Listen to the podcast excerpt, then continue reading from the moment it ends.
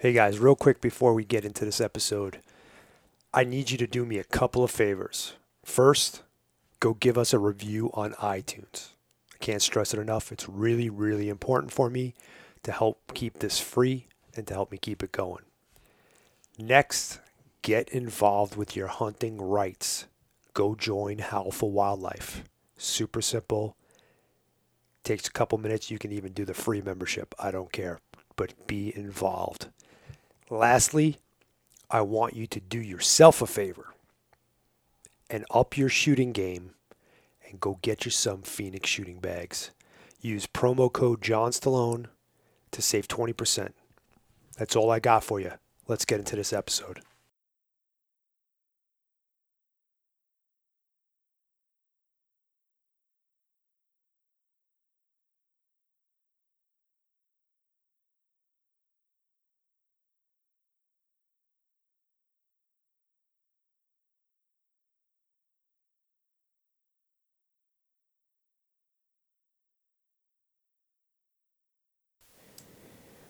Who knows? Yeah, it's tough to tell. Almost impossible to tell. But you know, how are things? I can't complain, man. Things are good. Business is fucking crazy. It's been crazy for. Never really stopped being crazy. Just kept getting more and more nuts. It's just right now things are hard because still dealing with. Hard time finding material, just supplies and equipment and all that stuff. And then the labor force is like, I still don't get it. Like, it made sense like when COVID was going on and people were getting paid to stay home. Right. I don't know if they just got used to that shit or what, like used to being lazy or realized that, you know, they could still survive without having to bust their ass. I don't know what the case is, but man, it's that landscape has changed a lot. And I mean, I got guys who work for me who clean pools, like I'm talking about just like service techs. Right. So there's a certain amount of skill, but you can teach anybody who's smart to do it. And you know, you gotta bust your ass, and it's shit work because you're working in hot environment most of the time, and it's labor intensive. But they're making fucking $150,000 a year. Like, that's pretty damn good money, in you know, for somebody who doesn't need to even have a high school diploma. You know, your guys are making $150,000 a year doing pool work. Yeah. Jesus. Yeah, shit. My freaking my repair tech. I mean, he averages like $3,000 a week. What is that? He's really 52. That's 156. Yeah, he's always about the same. Really good. Well, I do pay them well, and that's why I still have a labor force. But it's just the nature of the beast, man. It's so hard, and the problem is my costs have gone up like 30%, and I'm contracted, so it's not like I could be like, hey, you need to pay me more money. You know, no, fucker, you're under contract, you know? So I've been eating it. Luckily now, you know, January 1st, I'm able to raise people's prices and stuff. But so how do you raise prices amidst such crazy inflationary conditions? I think everybody knows just that everything's cost more money. So like, if they still want to have the service or the level of service that they're having, then they have to, you know, either pay it or find somebody who's willing to work for less. Are you well, I guess you still have to find out what that's going to do to business. Do you know what it's going to do to business yet? Like, do you have a fair... Well, so I've been sending out emails, and for the most part, I'll know, you know, when people are bitching about it. But there'll be a few that won't say anything to me, and they're going to put it out to bid, and I might find somebody to do it for less. So I don't know. I'm sure there's quite a bit of that going on right now. Well, and I know it's going on right now because the last, really, honestly, this whole year, I've been getting a lot of new business to bid on thrown my way. Right. And I haven't really been securing a lot of it because, to be perfectly honest with you, I was so busy that I was bidding everything high. And if I got it, great. If I didn't get it, I was like, all right, cool, whatever. So that might come back and bite me in the ass. But I didn't have the people to work, so it wouldn't have mattered. I wouldn't have been able to really do it. Or I'd be overtaxing my guys, and that'd be a whole nother thing. I don't want to burn them out. Right.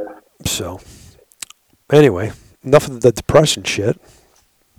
Let's talk mule deer. Dude, mule deer hunting hasn't been any better for me. I know I've been following your Instagram, but you know, man, those are self-inflicted, restrictions right there. You know, you're looking for a certain thing and you want a certain thing. You know, that comes with the fact that you're a mule deer hunter. You know, like for me, you know, I jumped to that. I get the variety of spice of life fills the need to wanting to find the biggest and the baddest, you know, for me anyway. But yeah, no, it's definitely self-inflicted. I mean, there's a lot of, I guess, just flat out success, so to speak, I could have had. Mm-hmm. That has not been that has definitely not been, you know, what I've been after. I'm not after success. It's nice, and while I do thrive on it, it definitely isn't, I guess, the cornerstone of, you know, what I'm looking for at this point. Just, you know, another dead deer doesn't. I think nowadays what happens is, like, I'll kill a deer. Uh-huh. And then I find myself going, oh, man, what did I do? I kind of know where you're coming from. There's been plenty of times where you're like, I don't know if you're definitely not disappointed in the animal. Well, at least I'm not. But I think the feeling is like, well, now the adventure's over. Time to go back to life. You know? Yeah, I mean, there's definitely that part.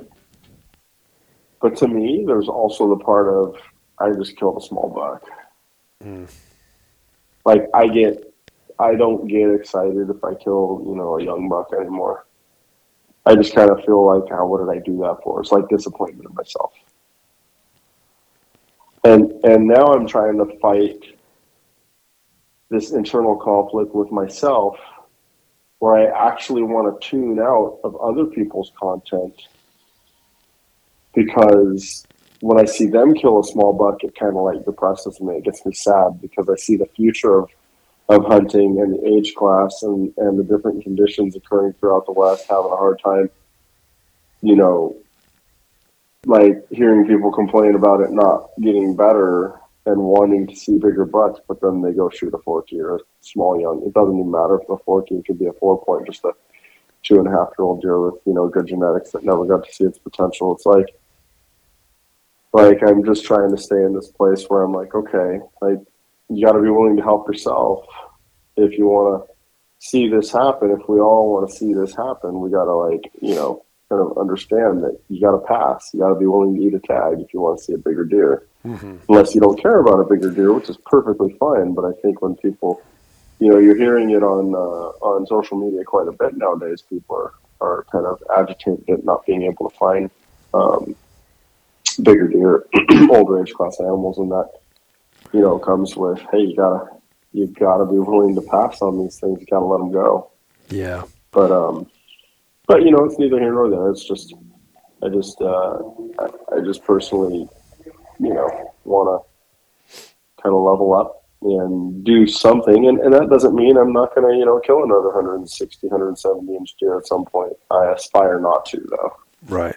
I certainly aspire not to. I'm kind of like, every time I, shoot one of those, I kind of just, that's honestly what I do. I go, what did I do? That is my almost immediate reaction. What did I do? I walk up on it, and I'm like, why did I shoot that? So I'm trying to have less of those moments and more of those, oh my gosh, look at this freaking tank. You know what I mean? But as we kind of journey into that ethos, that big buck side of things, there's just less of them. Oh yeah, doesn't matter what you do, there's just less of them. Yeah, well, there's just less deer, period, than there has been, especially the mule deer. Mule deer are they're seemingly being hit the hardest. Actually, whitetail, and for the most part, are still on the rise in most parts of the country. But yeah, no, I mean, I get it, and it's a good thing that everybody's in this for different reasons and whatever, so you can find whatever makes you happy. But it's tough being in your position. I could see that. Like, it's like you want to, like you said, level up, but there's maybe not the places that you hunt have that opportunity anymore to get, they just don't exist. And if they do, there's just so few and far between that, juggling life and work and everything else doesn't, you have to be out there, 300 days to find it. But I don't know. Yeah. It's just, I don't know. Are we recording right now or no? I'm always recording, but doesn't necessarily mean that we have to put it in there.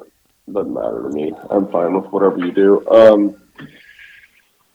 I think that to kind of give context, we've been at it for a while, John. You've been at this for a while, and at some point in time, you start to see like a little bit of a bigger picture. You want to be able to, like, for example, I want my son to be able to see some of the things that I've seen in the field. Right. And in order for him to see some of the things that I've seen in the field, that means I'm going to have to, like, start practicing, some responsibility with, like, older age class harvests. Just focusing on, at the end of the day, it sounds like a snobby trophy hunter kind of a thing, right? It sounds like, geez, all you are is a trophy hunter. But really, yes, I hunt antlers, and I'm not going to deny it. But at the end of the day, if you kill a bunch of small bucks, then, it's all that's going to be left is a bunch of small bucks. So if you ever want to see some age class, and I don't think it's, fair to like involve like having enforcement actions come to where, there's point restrictions or quote unquote age class restrictions or, lowering permit numbers to where nobody gets to hunt. Like, I believe in opportunity hunts, and I believe in trophy hunts, but I believe that if people are not seeing what they want to see on the hunts that are in, then they got to be a part of the solution, not part of the problem, right? Like it's better to be a self-policed community rather than an enforcement-based community. Right. Meaning, keep fish and game out of it. Like, just have good ethical management practices. Care about your local herd enough to be willing to pass to see, because look, if you got like a couple dozen guys that are hardcore hunters that are willing to pass, they can set the tone for other people, and then after like 3, 4, 5 years, see what you got. Right. And then have like a few good years. Like, there's no doubt that winter kill and drought and predation are the biggest factors, not hunters. Oh yeah, hunting is actually quite small. That's what I was going to say to you, but you led into it, so.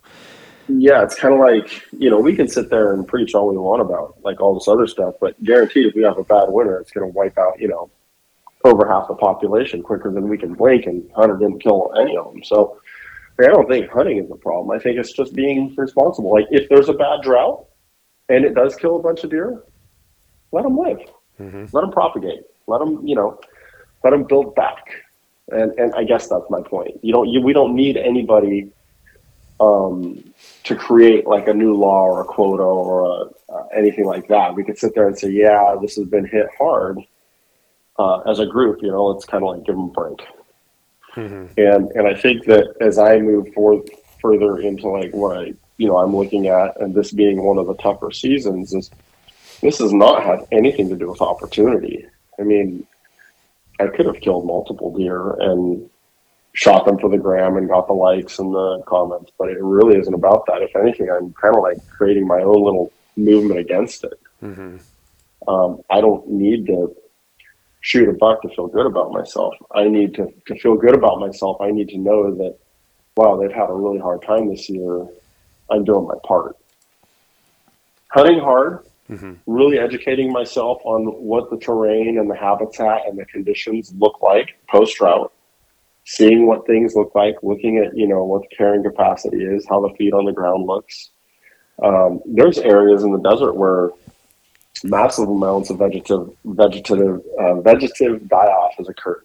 Mm-hmm. And when you see those vegetative states, die off, that different depths of roots in the ground have been affected to where the moisture in that actual column of soil, not water column, but like the retention in the soil has diminished to such a degree for such a length of time that, you start seeing stuff with really, really deep roots die. The animals don't have a chance, right. Especially in wilderness areas that don't have any type of man-made water, right? Those animals are totally reliant on, annual springs. And if those annual springs dry out, then you're going to see, no matter what, you're going to see massive starvation and thirst die-off. Like, it's just going to happen. And it doesn't take very long. All it takes is less than a month. Yeah. Less than a month. One hard patch that's less than a month, and then it's going to wipe the whole entire thing off the map. And so if you go out there, you spend any time in there, and you see your numbers way, way, way, way down, sign way down. Like, you can look at, traditional beds that are used year after year after year. If there's old growth, like if there's growth in those beds and, not fresh pawing, of the beds, and it's little things, just the ends of the new growth on any type of browse is not there. You can tell whether it's being occupied or not, fresh track, sign, all that good stuff. But, I think that, your desert's doing spectacular. I think this year is going to be banner out there. I think that we're going to see, potential new records being set out there in that arena. It would be nice. 2 years in a row that we have good water. So I would expect to see. Last year was kind of like a stage setter, if that makes any sense. Mm-hmm. This year's going to be the year. This year it's going to pop wide. So, after every drought, it's going to take 2 to 3 years to set the proper stage. And that means that they have to enter a good post-rut recovery. If they don't enter good post-rut recovery, like, they've got no chance at being able to, like, they have to have good fat reserves on their body to start growing robustly prior to having any type of precipitation from the spring or the summer enter into the picture to make anything happen. Like, you could have mm-hmm. the driest year prior and then have a decent spring, winter and spring. Mm-hmm. But post-rut recovery was poor because they rutted hard and didn't have a lot of fat on their body. And you're just going to see nice bucks. You're going to see good bucks. You know what I mean? March, or May comes around, you start seeing some decent growth. June, July, right? Because we all know that they don't shed till like October out there for the most part in the lower areas. And, this year, bro, is just going to be phenomenal. You know what I really love about this year? What's that? Here's my prediction. Here's what I think is going to happen. I think that some of the tougher hunts where you can't just, drive down the road or sneak through the pines or the junipers, and a dumb one's not going to be standing there, like the units where you really have to hunt your tail off. Mm-hmm. A lot of those units, quotas won't be met because people aren't used to hunting like that. And you're going to see an issue because, since it's not a drought year and people should pay attention to this, these animals are not going to come to the water like they normally do because there's so much feed on the ground. It's a wet year. Right. So you sit water. It's just kind of like, have fun, buddy. Like, good luck with that. Yeah, those last couple of years where we had drought and everybody was sitting in water, and there was, I mean, that's why we're in the predicament that we're in now. That's why they went to this new quota system, is because shit. And it was funny when you were saying the restraint thing, and not to cut you off on your, I was thinking the same thing. That second year of drought, I was like, I'm not sitting in water because I'm not even going to go hunt. Actually, I didn't even hunt because I felt bad taking a deer when there was so much going on. So I haven't really, the last 2 years, I mean, last year was mainly because I freaking got COVID right in the middle of season. But, I was like, nah, I'm not doing this. Like, this is not good. The deer herd doesn't need John Stallone out there taking another deer out. Yeah. So, and you know, this is going to be very unpopular. I'm going to say this, be super unpopular. People are going to not like me, and I'm sorry it has to be on your podcast. I'm probably going to cut it out. That's fine. But nobody likes me anyway, so that's fine. People are liking me less and less, so we're good. I'm just joking. People love you. And, you know, I think that if you have to sit water to get it done, like, gosh, shame on you. Hone some woodsman skills. I mean, sitting water is not the only way to get it done. Let the animals drink freely. Let them do their thing freely. Go out there and match them on their own terms. Match them, you know, go out in their living room and match wits with them. See how good you are. Like, make that a challenge. And if, you know, you're not good enough, then go back to the drawing board and figure it out. Like, to kill them where they have to come drink, that sucks. I think that's kind of lame. That's like taking advantage. That's predatory. And I know that, you know, predators, whatever, like, we are predators, we kill, you know, but it's like, then why are you bow hunting? Get a rifle tag. Like, if you're bow hunting and you really like the essence of getting close, then, you know, like, don't hunt them over water. Don't hunt them over bait for sure. Like, hunt them out where they live.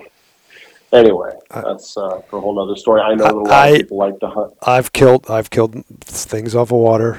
Hell, I've even killed things off of bait over the years, you know, in certain states like Texas. But, you know, it all has its time and its place, and it all has the, you know, for me personally, it was just like, okay, yeah, whatever, let's do that. But, you know, my preference obviously is not to do that. I would much rather, and not necessarily because I want to prove to myself that, I'm a better hunter than having to be able to sit and wait, because I tree stand hunt all the time. Yeah, right. That's sitting and waiting. You know, yeah, that's next level rough. I don't know how you do it. Well, you know, it becomes a chess match versus, I don't know. I think it's more about the strategy than the physicality of it. Right. Where, you know, spot and stalk becomes, I mean, don't get me wrong. Obviously there's strategy involved in stalking an animal, and you want to have a great plan to do that. But it's all about strategy. Like, you really can't out hike, you know, you can't, we're in a spot and stalk situation. You can get up the mountain fast enough to cut a deer off. You can, you know, physically push yourself to a limit or something that is going to, not necessarily going to turn into a success, but you're going to create opportunities, you know, where, in a tree stand, it's like, okay, I need to do all my outsmarting right now.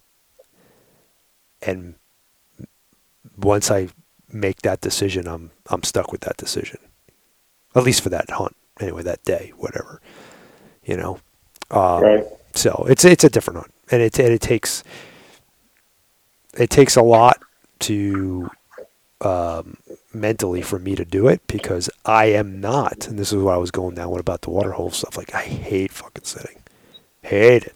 I'm a, You know, I don't know if it's ADD or whatever, but I do not. You know, like I would much rather still hunt than do that. I would much rather stalk than anything. That's like my style, and I think a lot of it has to do with the challenge of it all, and the excitement of it all is definitely heightened. But it's got its, like I said, it's got its place, and for different hunts and different animals, there's reasons that I enjoy it, and that I could see why other people would enjoy it too and want to do it. So, yeah. And let me paraphrase that. I think I'm speaking more as it pertains to desert hunts. Like, I don't really care if you sit water for like an antelope or something like that in a ground blind, or, you know, I'm a mule deer lover through and through. And you know that, like, yeah, I know. I just think these on really dry years, right? Uh-huh. Like these deer, they just don't have a choice. They die if they don't. So if you die if you don't, and you got somebody sitting 20 yards from brick and water, all day long, every day during hunt season, kind of lame.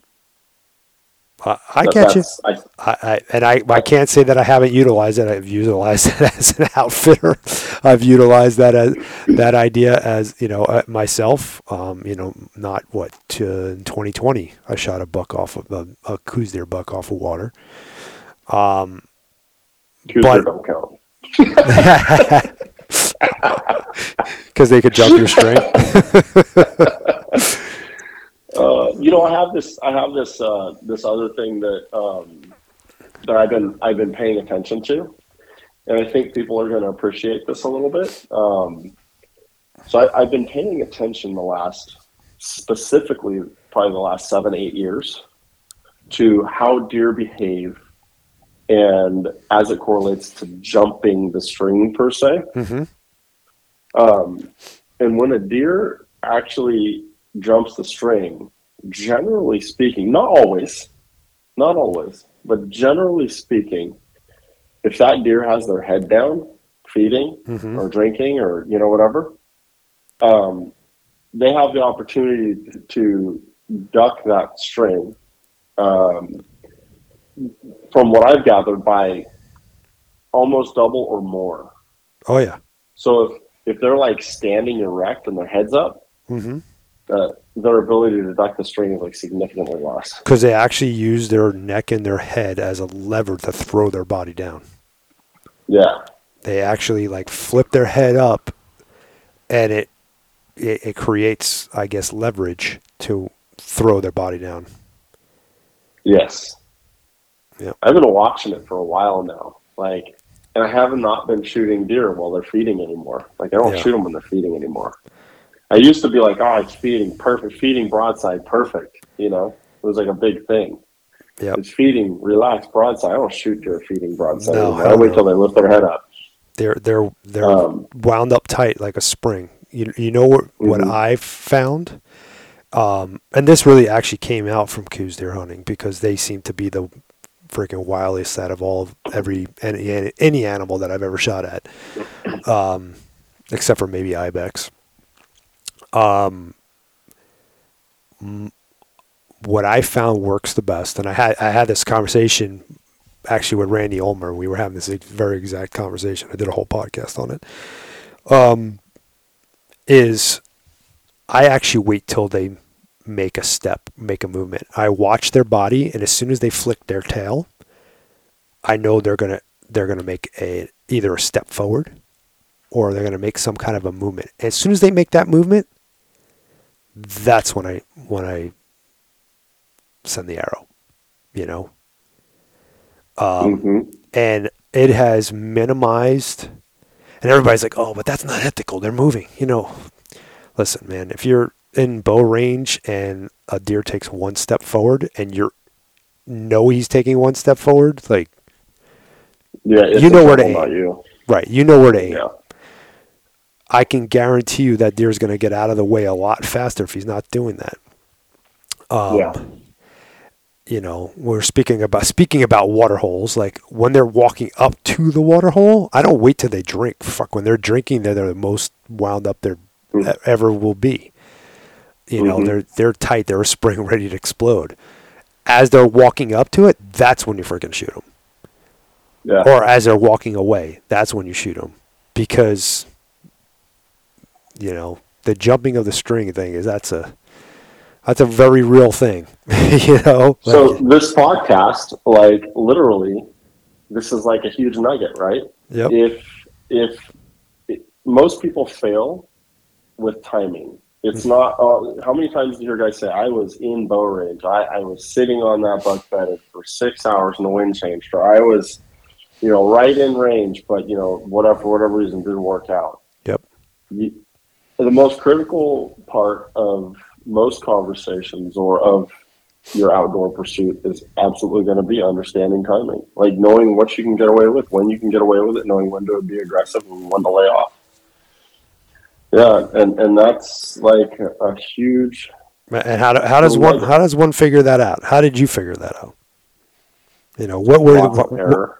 Yeah. But obviously that's the, you know, the obvious easy thing, but like what were you doing? Like how are you paying attention to what it is that works and what doesn't work? I know that sounds kind of weird, but it's like, you know, I think the one thing that people can learn from us, John, is that since we have failed, I'm a species specialist, right? Right. So for me, it's like it if you ask something about mule deer, I mean, I'm probably the best person, one, not the best, but one of the better people to go to is that resource. If you ask me about anything else, I don't know. Can I hunt it successfully? Yeah, I have high confidence level. I can go kill an elk or like anything you throw at me. But I chose mule deer because I think they're the toughest. I've been around a lot of other animals, been around a lot of friends killing other animals, and I just don't think that I think coos deer are probably cagier. I think whitetail in general are probably cagier. Oh yeah. I think mule deer are more curious, so they leave that room for error of curiosity that kind of screws them. Mm-hmm. And a mule deer just doesn't care. You see a white flag, it's gone. Like that's it. Like they don't stop to look at anything. And I've been around them, you know, enough to see that, and it's kind of always kind of made me chuckle a little bit. I think the only reason why I haven't pursued coos deer is because they're so little. Like the racks are little. I like right. That's substantial bones. That's where most people's rub is with them. Yeah, if they grew 200-inch racks, I'd probably chase coos deer too. But since they don't, I'm kind of like, eh. And it's funny because I have an old buddy who owns a ranch down there, mm-hmm. and I don't know, it was probably 10 years ago. I don't know how long it was, something like that. It might have been longer. I had like about a 140-inch coos in front of me. I think you remember I remember you telling me this story, and I wanted to fucking strangle you through the phone. Yeah, I had this deer at bow range, and I was just looking at it going, this thing looks like a tiny, like, you know, it's a tiny mule deer. Like 140-inch coos. It was a 9-point coos that had just a ginormous freaking whitetail frame, and you know it was just a big coos buck running muley does. And there was a couple of you know, coos deer does kind of like nearby, like mm-hmm. within 50 to 70 yards. But he was like for whatever reason paying attention to the muleys. Yep. And I'm like, I had that deer at 40, at 50 yards, at 70 yards, like sitting there watching him rut. I'm like, that thing is the weirdest looking thing ever. And I'm like, that's a coos deer for sure. It looked just like the does. Mm-hmm. There's nothing different than it in the does. It had a slightly darker tail. It didn't have it had a longer tail, but it had all the white fluffy hair on the bottom, just like a coos. Like everything was the same. It was just a slightly darker tail. Like, right. You know, it was not black, but it was darker in the back. It's just a massive freaking frame. And I'm like, that's just a giant coos deer. But it was like a 140 buck. I'm like, eh. Yeah. And I just didn't shoot it. And I still to this day, when you told me that story the first time, I was so mad at you. Oh, my God. I've had a lot of people tell me I'm the biggest idiot in the face of the earth. Yeah, because, like, you know, have a freaking world record coos deer. Well, you know. Too small for you. Yeah, that thing stayed there for like a week too. I saw it like every day. Oh God, That's the more pathetic thing about it, is that thinking back, I probably should have shot it. Like, you know what I mean? Like, hindsight's 20/20 every day of the week, and thinking back, I just probably should have shot it, just that way I could have a bitchin' coos deer, you know? But yeah. No, I looked at it and I'm like, not a bitchin' coos deer, like the bitchin' coos deer, like yeah, you know, he was a tank. Yeah, but yeah, it was cool to see him. So anyway, I kind of took it. You took us off there. What are these things that? What are you like in the past? What were you paying attention to that you knew were the components of? If I pay attention to this stuff and I learn this stuff, I'm gonna be able to translate it into success. Hopefully, I put that the right way. I think that the best way you could do is just take it for face value for what we say and practice it. Because for me, it came from, you know, literally killing dozens and dozens and dozens and dozens of these things, like literally. And then I kind of compiled all of the data. Okay, that buck was bedded. This one was feeding. This one was, like, I can recall to a high level, like what happened for each kill, like how far it was, what I did and whatnot. And it's kind of interesting because, I mean, granted, some of the stuff is so long ago, I don't remember all the details to it, but by and large, it's kind of like your own little knowledge bank that you build up. You're like, oh, okay, well that happened, so I'm not doing that again, you know? And after a while you start just kind of building this little bank of knowledge and wisdom that you draw from. And I don't think half the time I cognizantly know what it is, especially like the first 10 years of my hunting, I didn't really think of it that way. I was just out there trying to improve. The last 5 to 8 years of my hunting, I've really been kind of like highly focused on what am I doing? Like I pay attention to everything to a very finite level, like the wind and, you know, the weather and what are they doing and where are they all at? Like before, if I had 7 does feeding in a gut and I saw the buck bed and I knew where 4 of them were, I'd be like, cool, let's go. And I get screwed by one of those does like 3 hours later, you know? Yeah. Now I'm like, okay, I'm missing a doe. And I'll like literally change angles on country until I find her ass. And I'm like, ah, there she is. Okay. Now we can go in. Yeah. I you know, you just don't make the same mistakes because those mistakes costed you, like, you know, the buck you should have had. Right. I think that's it's simple to say, right? Because there's a saying out there. Everybody knows the saying. I've heard me say it a million times. You know, doing the same thing over and over and expecting a different result is insanity. The definition of insanity. But yet, that is what happens a lot. You know, and I think too, what happens too is like, I know it's happened to me. I've had success one way, and then I never found success that one way again. But I continued to go back to that, whatever it is. I can't even think of one off the top of my head, but you know, so it's not only about, hey, this worked. It's like, hey, this worked, but, and I'm gonna keep it in the toolbox. But let me look at it. Why did it work? Is it really working? Did it really work because I did this a certain way, or because of the conditions, or because of the terrain? Like, what was it that made it work? Why does that little specific thing work at this very specific time in this very specific place? I believe that those things worked because through really hard lessons, we found out what didn't work. Yep. Like, I mean, the best lessons we ever learn are the times that we lose. Exactly. It truly lets us know whether or not we have what it takes to continue going or not. I mean, you know, every single human being has the ability to get lucky and strike the lotto or kill a giant buck, or we see it all the time. Right. But if you make a decision to look yourself in the mirror and say, I want to go out and do this and I want to be good at it every single year and I want to like basically know like clockwork that, you know, I can get it done, well, then you better start taking long, hard looks about how bad you want it, because that's a different endeavor altogether. Mm-hmm. That's going to be hard. Like, it's not hard to go out in the woods every now and then and kill a deer. Oh, yeah, but it's not hard at all. People do it every year. Yeah. Yeah, it's definitely not hard. And so, like, people listen to these podcasts, they sit there and go, well, why are these guys making it sound like it's so freaking tough to go kill a deer? Well, you know, it's not.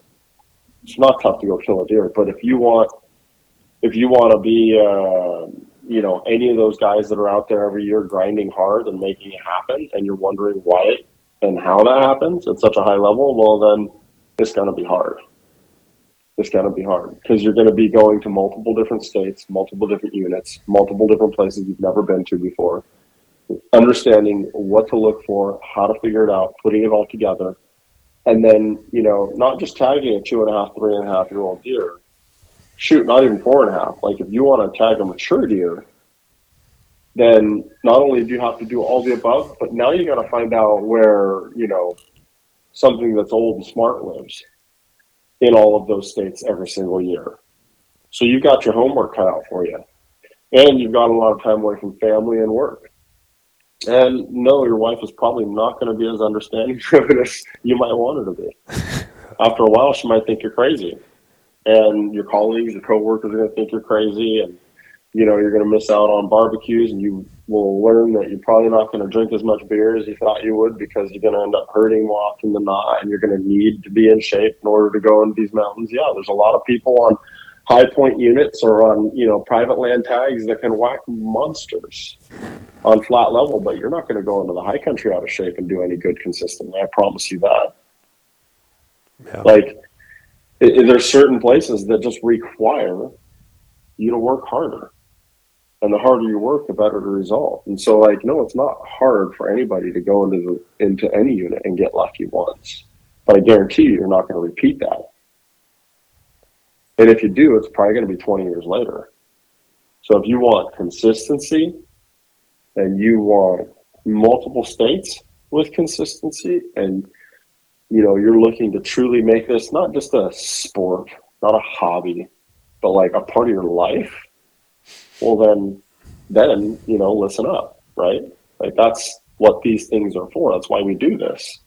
And that's why we even entertain the idea of being, you know, heard or listened to or anything like that, because we feel like, hey, I'd like to give back. I'd like to help. At the end of the day, if we're not helping for a good reason, if we're not trying to advocate for hunting to continue and be preserved so that way our children's children can hunt in the future and it not be taken away from us, then we have to think bigger than ourselves. Like, if we're so small-minded that all we want to do is hunt for ourselves and screw everyone else, doesn't matter what anyone else thinks. Let them shut down bear hunts. Let them shut down lion hunts. Let them shut down this and that.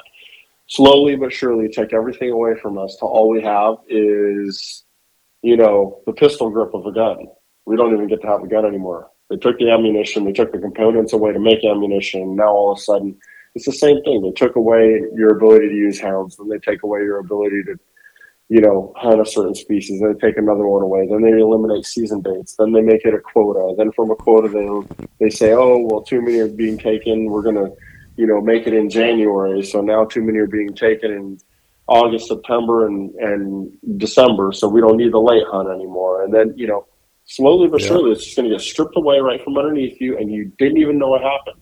So the only reason why I do this is not to educate people, because I care so much that I want people to be sitting on the same mountains I'm sitting on. Like, honestly, if I can be candid, fuck you. Like, no, yeah. I don't need any fucking help. Okay. Right. And that's being raw. But the reality is it's bigger than me. I care about the perpetuation of what's going to happen after me. When my son hits the field, I want to advocate for people to say, hey, stay interested in these companies that are bringing these world-class technologies to the forefront of what we do. Look in the mirror, know that they're not going to make you a better hunter, but they'll make you more comfortable when you're out there. And you focus on yourself and take, you know, hone your craft and really pay attention to what you're doing. You have the opportunity to be good too, but do it knowing that there's something bigger than just you killing a buck.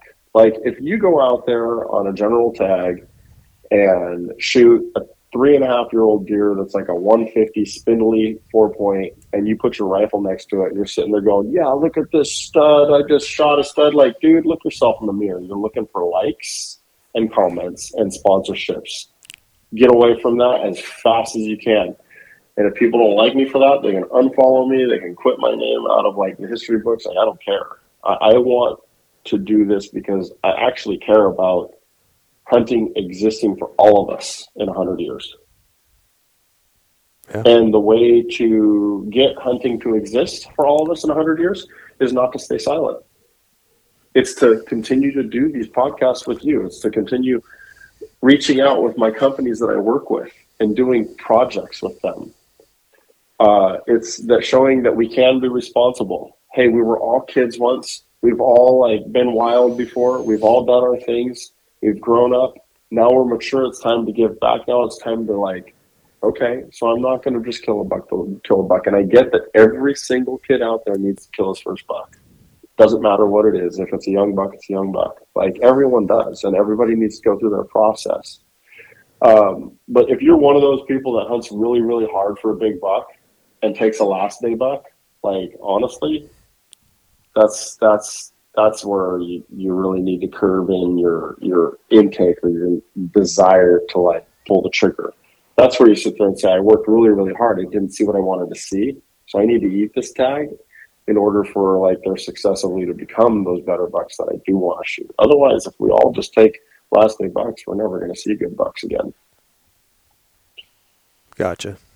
I don't know. Me personally, maybe because I have been known to take last day buck. And for me, a last day buck, let me clarify so you can understand me and not so that I could justify it, but just so for understanding reasons. I have an idea of what makes me happy. Okay. And that's my benchmark. Whatever that may be. Could be 150 inches, could be, we're talking about mule deer, could be 170 inches, could be 190 inches. I don't know. Whatever the case may be. That's, if I see a buck that's in that benchmark for me, more than likely I'm probably going to go shoot it. But there are times where I say, you know what? I am happy with this caliber of deer, I'm going to continue to hunt because I want the adventure, I want the hunt, I want the experience. I'm going to continue to hunt the whole hunt. And if on the last day I come across my benchmark deer and I haven't come across that next level deer, I'm going to shoot it. It's kind of like... But I think that's perfect, though. I think there's nothing wrong with that. I think that's what you should do. Like, I'm not against that. I think that's. I think what I'm saying is, like, if you, let's say you have a benchmark, mm-hmm. whatever it is, let's say it's 150, yep. and you hunt all week long, and you just don't see a 150, so you end up shooting a fork. Oh yeah, well that's different. That's like, different. But I don't fault people for that too either, because like if you're doing it because you also want to fill the freezer, and yes. You wanted to try to play the trophy game. Like, I don't know. I have a hard time limiting people I have a hard time limiting people what they should and shouldn't be able to do when it comes to hunting. And now, mind you, as long as it's following a sound management practices, now that's not going to help your argument that you were saying earlier about, having a higher, age class or bigger trophy quality in a unit or whatever the case may be. That, that's why there's units managed for those things. That's why, and then that's why there's general units. So it's hard I'm going to put my management hat on. I don't agree with you. I don't disagree with you. Yeah. I agree with you on all this. I don't think for a second that I have a right to tell somebody else what to do on their hunt. Right. Like, if that makes you happy, it makes you happy. But don't sit there. Don't bitch about not having an age class. Don't bitch about not seeing the buck. I'm with you. 100%. You're gonna bitch about not seeing the buck you want to see and that you took about it, and then you ended up taking the last day buck. Then shame on you. Right. No, 100%. You're nothing but you're nothing but a problem. 100%. But if you go into it and like you want to fill the freezer, like fuck, fill the freezer. Go for like do it. You know, like I think that's great. And if you want to take your kid and kill a small year-and-a-half, yearling buck or 2.5-year-old deer, because that's, what you want, then do it. Like, I'm with you. I don't disagree in from any point of view. I think that the issue I've been seeing this year specifically, because it's been such a tough year in a lot of areas, a lot of people complaining about age class. Mm-hmm. And then harvesting a lesser buck. Yeah, no, that's. It's hypocritical. It's just a total like you gotta be willing to eat that. And dude, I've eaten tags already this year because like I don't want to be a part of that problem. I'm trying to, if anything this year, I'm trying to set a tone. You gotta hold fast. Yeah, no, that's unless I admire you for doing that. You're willing to let. You're being polarizing by taking that stance, and you're going to take heat for it, like you said. So you're willing to take a few on the chin to stand up for what you feel is right. And I think that's fucking admirable, And dude, there's places where I used to go see 80. I counted 83 deer. Well, let me put it this way. I hunted a particular spot, probably 7-8 times 2 years ago. Mm-hmm. No less than 7 or 8 times. The most I saw in the morning was like 83 deer. The least I saw there was probably 70 in the morning. A lot of dude, you just look back and you saw a group of 6 or 7, you see 3 more. And they're okay. So you keep looking around all over the place. New deer would just pop up. And you're like, wow. And I remember scrolling once, doing a pan from left to right, mm-hmm. glassing with the grain, light sunrise coming in from the left-hand side, mid-morning, like I consider 7:45, 8:30, not 10, like that's late morning. Right. Mid-morning, doing a pan from left to right. And as I moved, counting 83 deer in that pan, there's 6 over there. Let me add those 12 over here. I saw 4 more over there 30 minutes ago. In one pan. That's crazy. Seeing 83 deer. And we're talking on a summertime, in the summer. We're not talking like in kind of like crap desert, not, winter range, like where they're all grouped up or something. This is just different deer or different parts of the mountain. And granted, I'm stepped back 3 to 4 miles and I'm glassing basically an 8-mile stretch of country, but still there's a lot of animals concentrated in there. And it's interesting because I went back there last year and it was bad. And this year I went back there a few times to look, and it was like, I saw 3 does. Was there a major change in the habitat? Drought. Yeah. Just drought. Massive drought. Junipers, significant amount of junipers were dead. So that lets that the water and the soil. Yeah. Those roots go down pretty deep. It's just massive drought. But with that being said, I think anybody should be able to make their hunt whatever they want of it. I would never give anybody a hard time for making their hunt what they want of it. I think that's what we should do. I just think that it's be willing to put yourself in check if you set a benchmark, stick with that benchmark. Don't compromise that and compromise the herd when the herd really at the end of the day needs our help. We don't need anybody to come in and tell us what to do as a result of it. The worst thing that we can do is what we're seeing right now, actually, is, people telling us what we can and can't do, what a limit is, what a quota is, or if we can self-impose something as hunters that makes us, more responsible to the animals that we love so much, then all the more better. Right. But anyway, I mean, I realize that I'm going to be met with some unpopular, views that way. I just think that where does responsibility start if it doesn't start with ourselves? Yeah, of course. I mean, that could be said about a lot of things, for sure. Totally. Yeah. I mean, and for all intents and purposes, just one more thing. Mm-hmm. Like, I would rather have conversations that incite, like, either a riot or start a fire or talk about something that's really meaningful than sit here and have, like, a conversation where we just both agree with each other and pat each other on the back the whole time. Like, I'd rather have meaningful conversations. For sure. That doesn't get it. You don't get any. Well, if we're talking specifically about specific tactics, that's one thing. But when you're having conversation or debate about,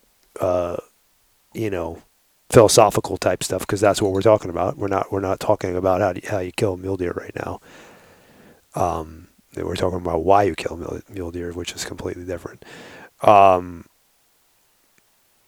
You can't get anywhere. Like, like you said, if we're just both, oh yeah, cool, and or secretly holding back with what you want to say, that's it's not productive, for sure. I mean, I'm in this stuff all the time. Like, I'm in that debate all the time, because with Howl for Wildlife, I mean, you'd be floored on how much opposition we meet from the same side, from hunters.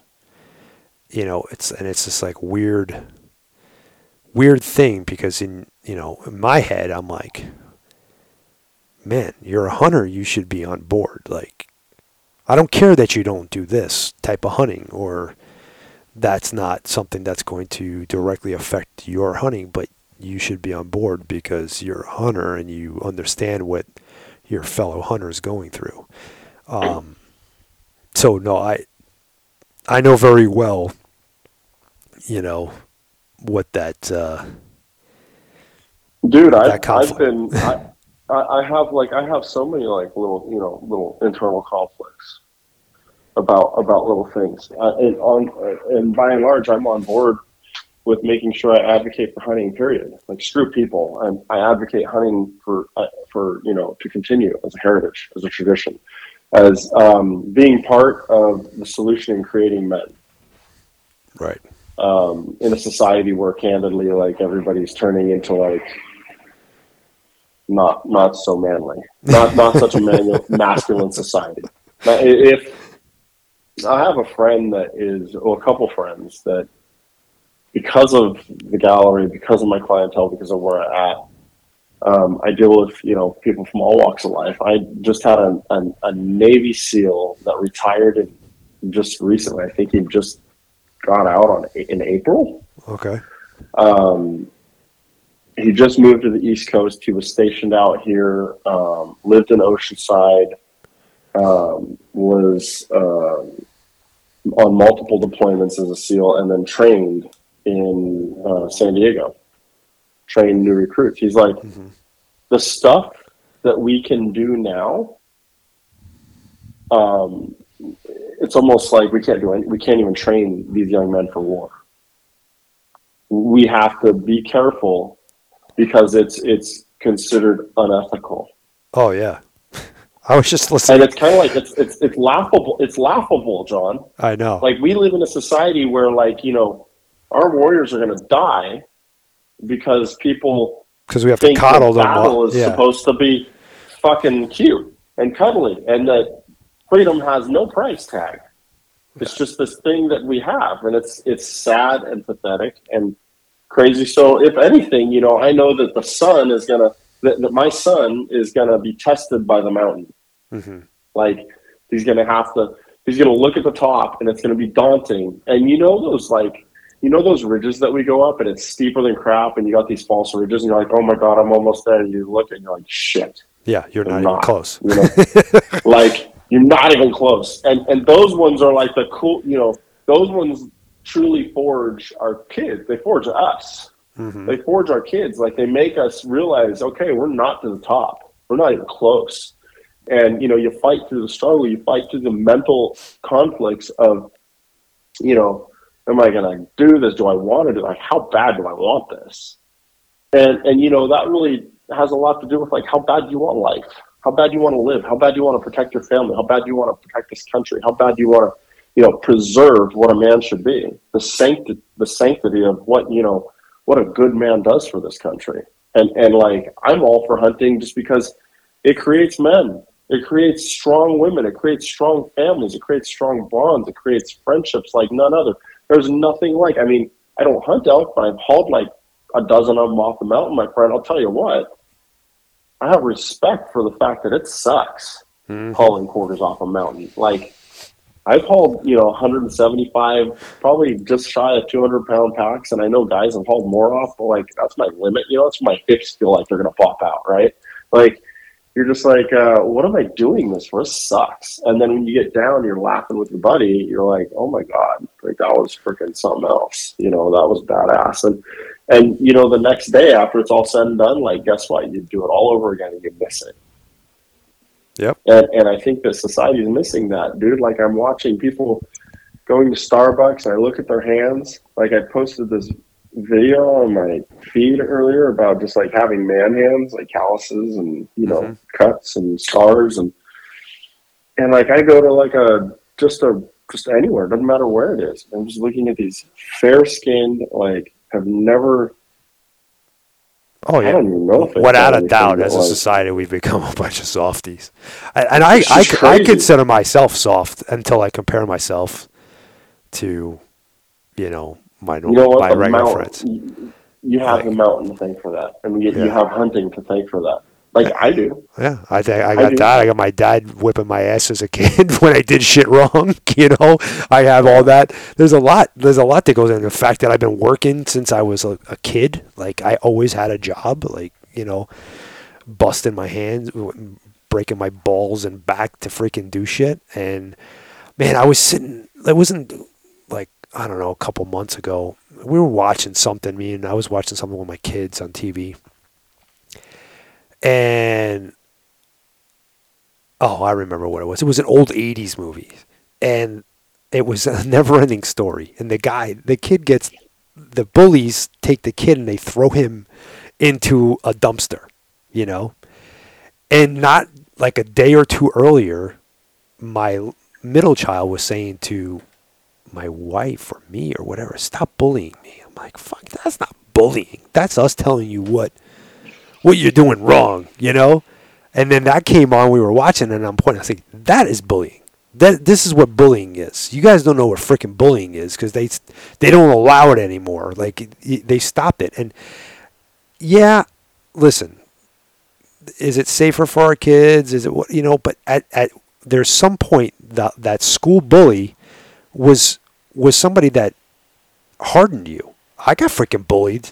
I was a popular person. I consider myself a good-looking guy. I've always been in good shape. I was in sports, whatever, you know. So like, I wasn't your stereotypical person to get bullied, but I got bullied at points in my life, and those times made me rise to the occasion, you know, rise to the opposition of that, right? And it shaped me into a different person and made me a stronger person, more, you know. But, and I'm like, and I can't understand, like, how these kids, like, today are so, I don't know if you saw my mule deer video. This is actually a great example of it. My mule deer video from Utah. I drew a special rifle tag there. And it was the Buckscliffs hunt last year. And I put out this video, and in my opening statements, and I don't know if anybody really caught this, but I talk about how society has changed and how people are just expect things to happen, and everybody's so I don't know, like they feel like they deserve things that they didn't earn, and throughout that hunt, because it was a, you know, quote unquote trophy tag and a high profile hunt, I started to like, I'm like, oh, you know, I was like expecting it to be easy. I was starting to fall into that mindset, and it like, I'm like, whoa, I had to snap back and be like, listen, bro, just because it's a fucking high profile hunt doesn't mean it's going to be handed to you. And so my opening statement, actually, I should probably I'll play it for you right now. Let me see if I can pull it up and put it on the podcast. But it was so funny, and I kept getting like comments from people like, "Oh, you should, you know, you shouldn't be talking about that," and you know, people are. And I was just like, "Oh, I should have showed you. I gotta show you something." Oh, it's still wiping. There we go. All right. I'm going to play it so you can hear it.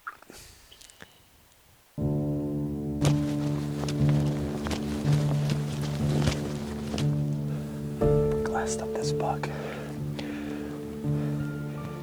He's a mature buck. I don't know what he scores, but he's heavy. He's got a big body. It's interesting that, you know, while you're searching for that, like I kind of just add in how prolific this is becoming to a point where it's actually a conversation that needs to be had. Right. Like this conversation would never take place 50 years ago. And a lot of people would blame it on, well, you know, we've evolved. Right. We're becoming. What are we evolving to? A pile of mush. Okay. Exactly. Yeah. All right, here it is. Dude, I missed. Okay, so I missed one. Here's my monologue. I got a lot of shit for this.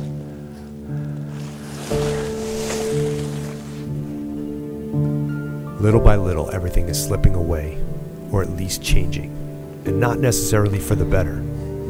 It's sad, frustrating, and often feels inevitable that things will be different, or not even exist in the future if we do not work to right the ship.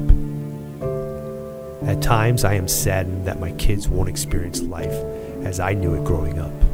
A life where people relied on people, where everything wasn't directly at our fingertips, and you had a real sense of accomplishment when you earned something. Technologies have made our lives easier, but not better. At some point in time, John will find this for us, everyone. Ladies and gentlemen, keep being patient with John Stallone. Oh, you can't hear that? Oh, it's playing. It is? Oh, yeah, it's playing. I don't know why you can't hear it. It's coming through. It's getting recorded. I'll send it to you if you haven't heard it. Okay, gotcha. Yeah, I can't hear anything. Oh, that's weird.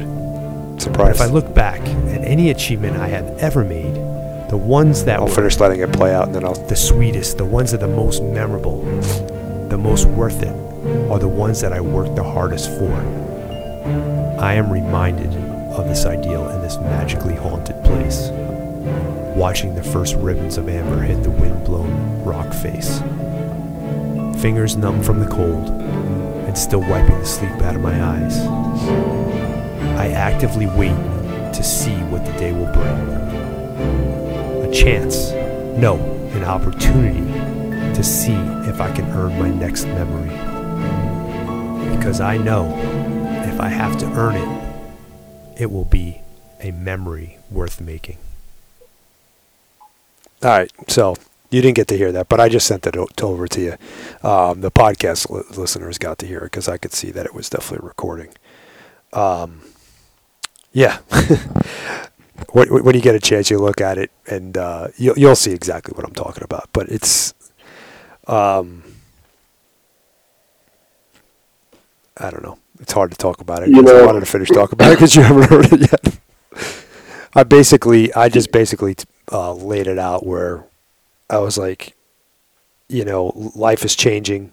We're going down this path basically that we don't appreciate things. We expect things.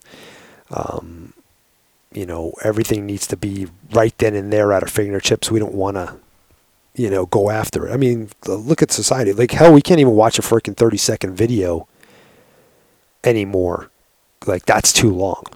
like everything is so, I want it here, I want it now, I want, you know, we just got used to that mentality. And I think we're part of the few, you know, you probably add ranchers in there and farmers, and, you know, there's a few other people out there. I don't want to offend anybody. I'm sure there's other groups that, but I know for a fact that those populations, those segments of the population are still enjoy and look forward to the what you have to put into something to get something out. Like, right. Yeah. So, yeah, I think that just the entitlement based, you know, philosophy that we see more and more of nowadays is just something that I'm kind of like revolting against more than anything else. Yeah. You know, I enjoy, representing the side that says, no, that's not me, and never will be. And honestly, if it comes easy, then, you know, I don't want it. Like, I'd rather work hard for it, because I like knowing what it's like to earn something and how it feels to earn. Yeah. It's quite a feeling, and, you know, it's something that can't be replaced. Yeah. So, yeah, I get that. I totally get it. Well, man, I think it's a good place for us to cut it off. And I always appreciate you coming on, and love conversating with you. Usually when you and I are on the phone, we spend a couple hours. It just goes by quick, bullshitting. But I think for the podcast, I think we've given the listeners enough to chew on for a little bit. And well, John, it's always like such a great time to speak with you, and you know, I find out new things about myself that I stand for every time. I kind of get on one of these, right? I find out little bits about myself. It's like introspection to the highest degree. You get to literally kind of see what more and more and more what you stand for, and what you want. And it wasn't always so. Like, I think we all evolve. It's just the process of evolution. You know, I'm just watching myself evolve as well. So I, you know, more than anything, I'm humbled and honored that you would ask me to be a part of your podcast. Thank you for your time, and absolutely thank you for having me. And thanks for coming on, man. I appreciate it. We'll talk to you soon.